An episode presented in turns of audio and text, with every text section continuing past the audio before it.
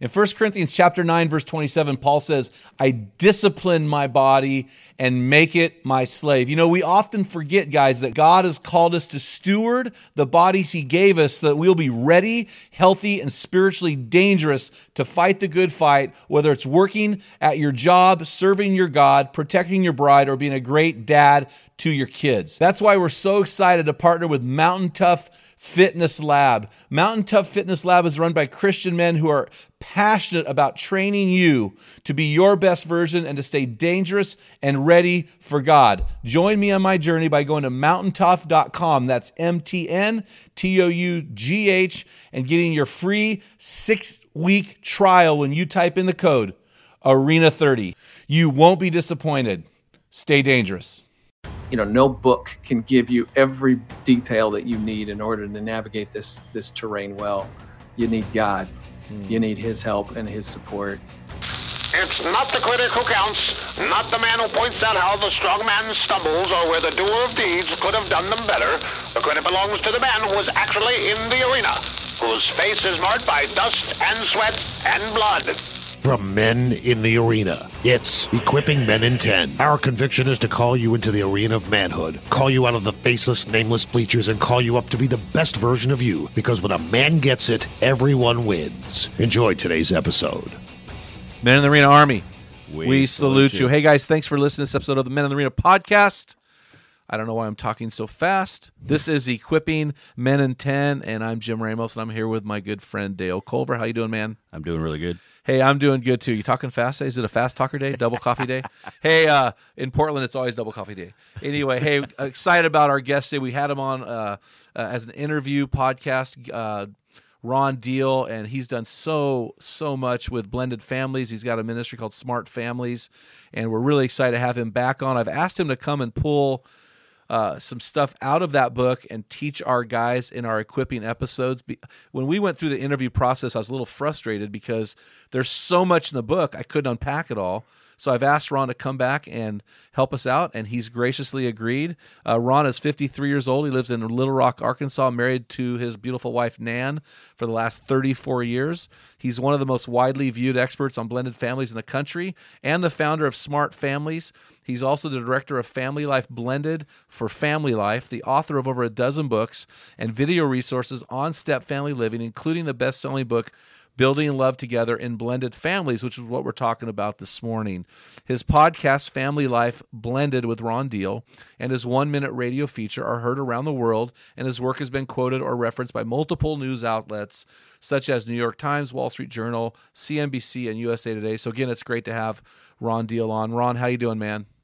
I'm doing good. Thanks for having me. Hey, I'm so excited to have you on, and I'm just gonna. I, this is a 10 to 15 minute episode, so I'm just gonna turn it over to you uh, before I do that, though, I want to talk to Dale because uh, he's got a man law for us today. Yeah. So what is it, buddy? I stole this from the end of our last podcast with you, Ron, and it is this: the marriage sets the tone for everything else in the home.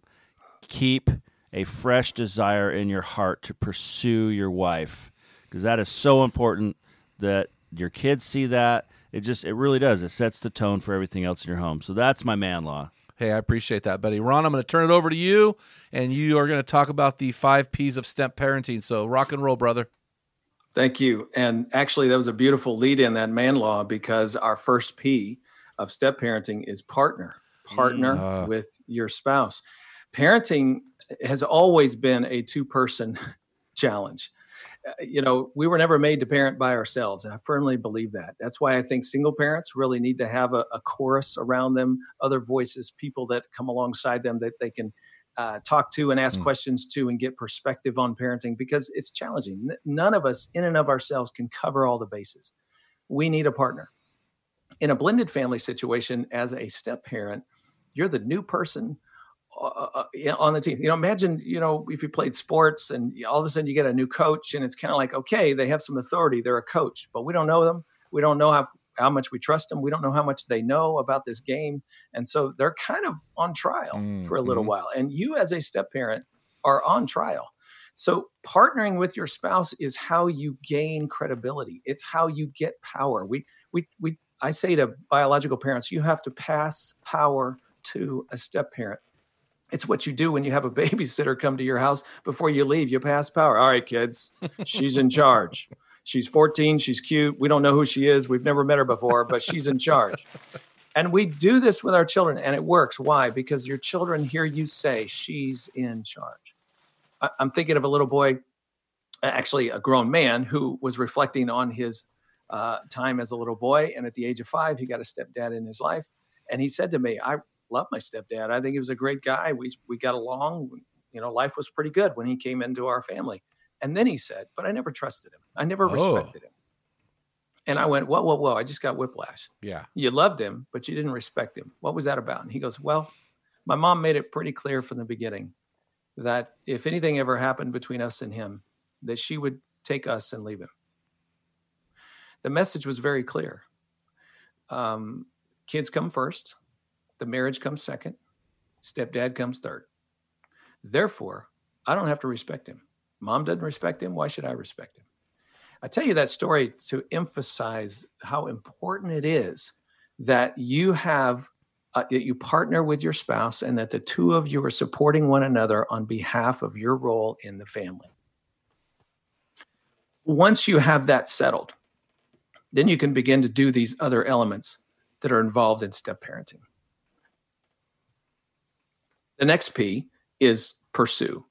Pursue a relationship with the children, pursue their heart, pursue connection, try to be a student of them and find some middle ground, something. Uh, you know, the first day on as a step parent, boy, you're searching for something you have in common.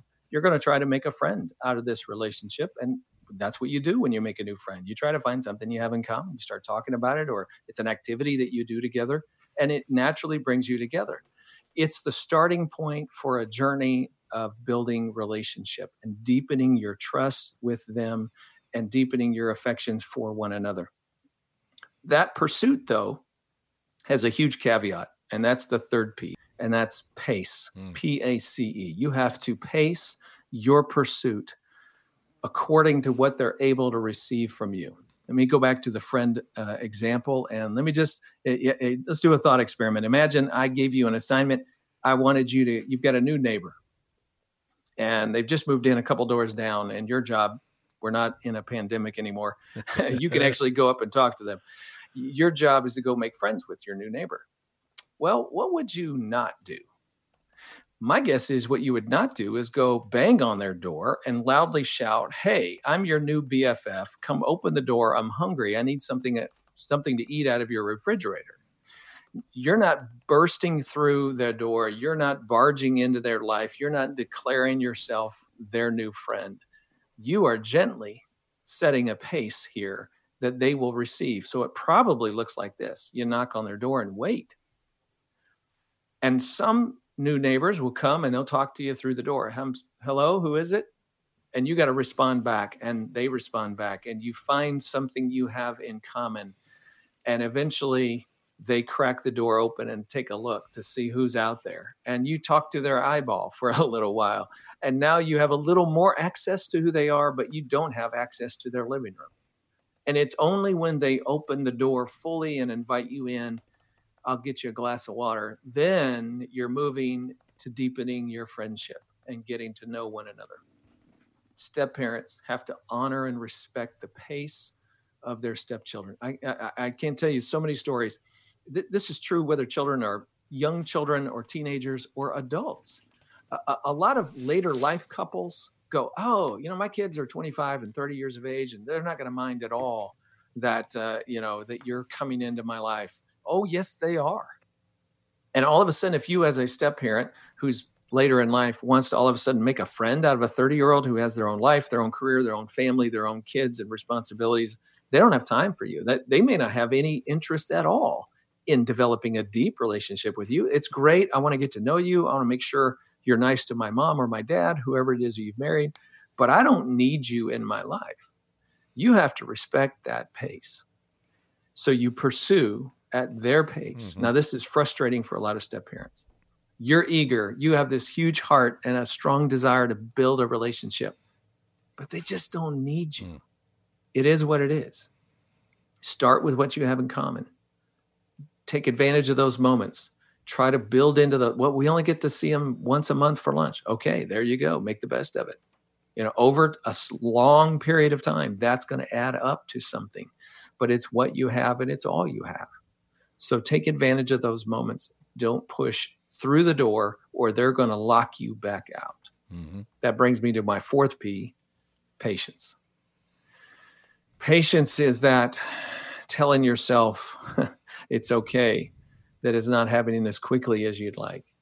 Uh, we talked on our podcast about you cook a step family with a, a slow cooker or a crock pot. Um, it's not fast, it is very slow and gradual. And you have to be patient with that process. If you get overly eager and impatient, you tend to do things that create conflict or push back rather than them opening up.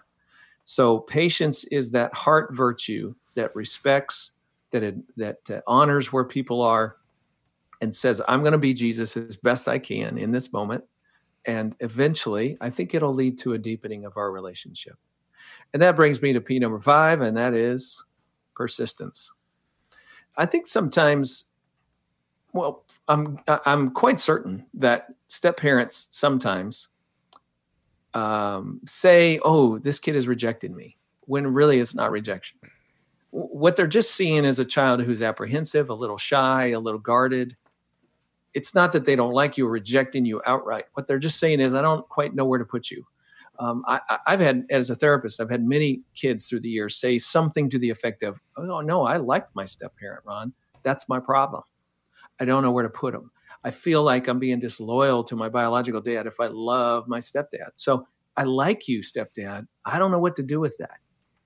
So children uh, will do things at that point in time that, that kind of look like um, disrespect, that looks like rejection, and it's not. It's just them trying to work this out in their heart. So when you are persistent to not go away, when you are committed to stay in the path, to not giving up, then you allow them the time they need in order to really find where they can put you and then to begin to respond to you. Yeah, I like you. All right, let's do this. But without persistence, I've just seen so many step parents give up far too quickly. One of my early experiences in working with step families was I'll never forget. I was working with a guy. He goes, I don't get it, Ron. I've tried everything you talk about and teach. And I've done it all. I've done this. I was gentle. I pursued. I, I, I tried to find something that my stepdaughter really liked. And we tried to activate that, but she wouldn't let me in. And he said, I did it all. I it I got me nowhere. I don't understand. And I said, Wow, you know, I'm a little confused too. You did a number of things right.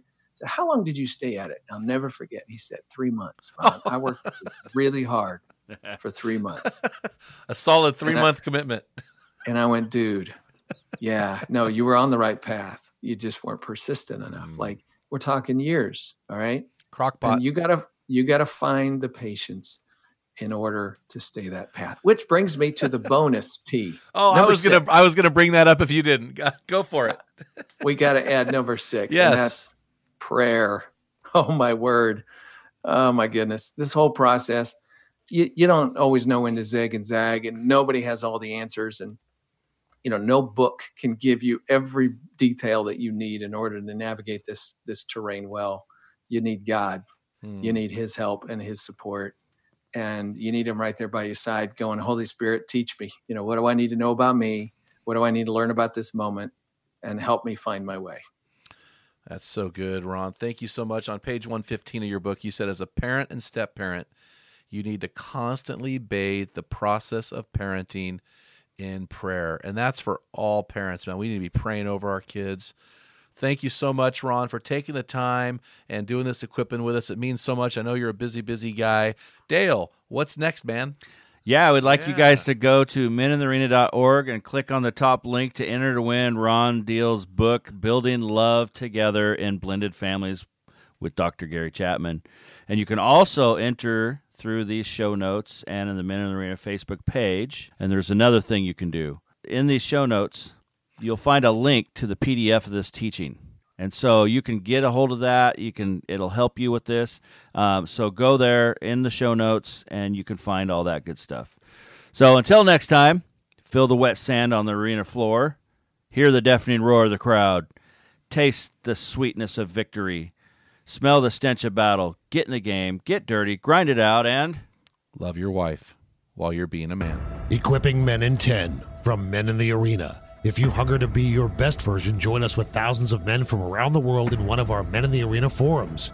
Join the forums on either Facebook or on the website at meninthearena.org. While you're on our website, remember to pick up your free electronic version of Jim's bathroom book for men, The Field Guide. Thank you for listening to this episode of Equipping Men in 10 from Men in the Arena. Remember, when a man gets it, everyone wins.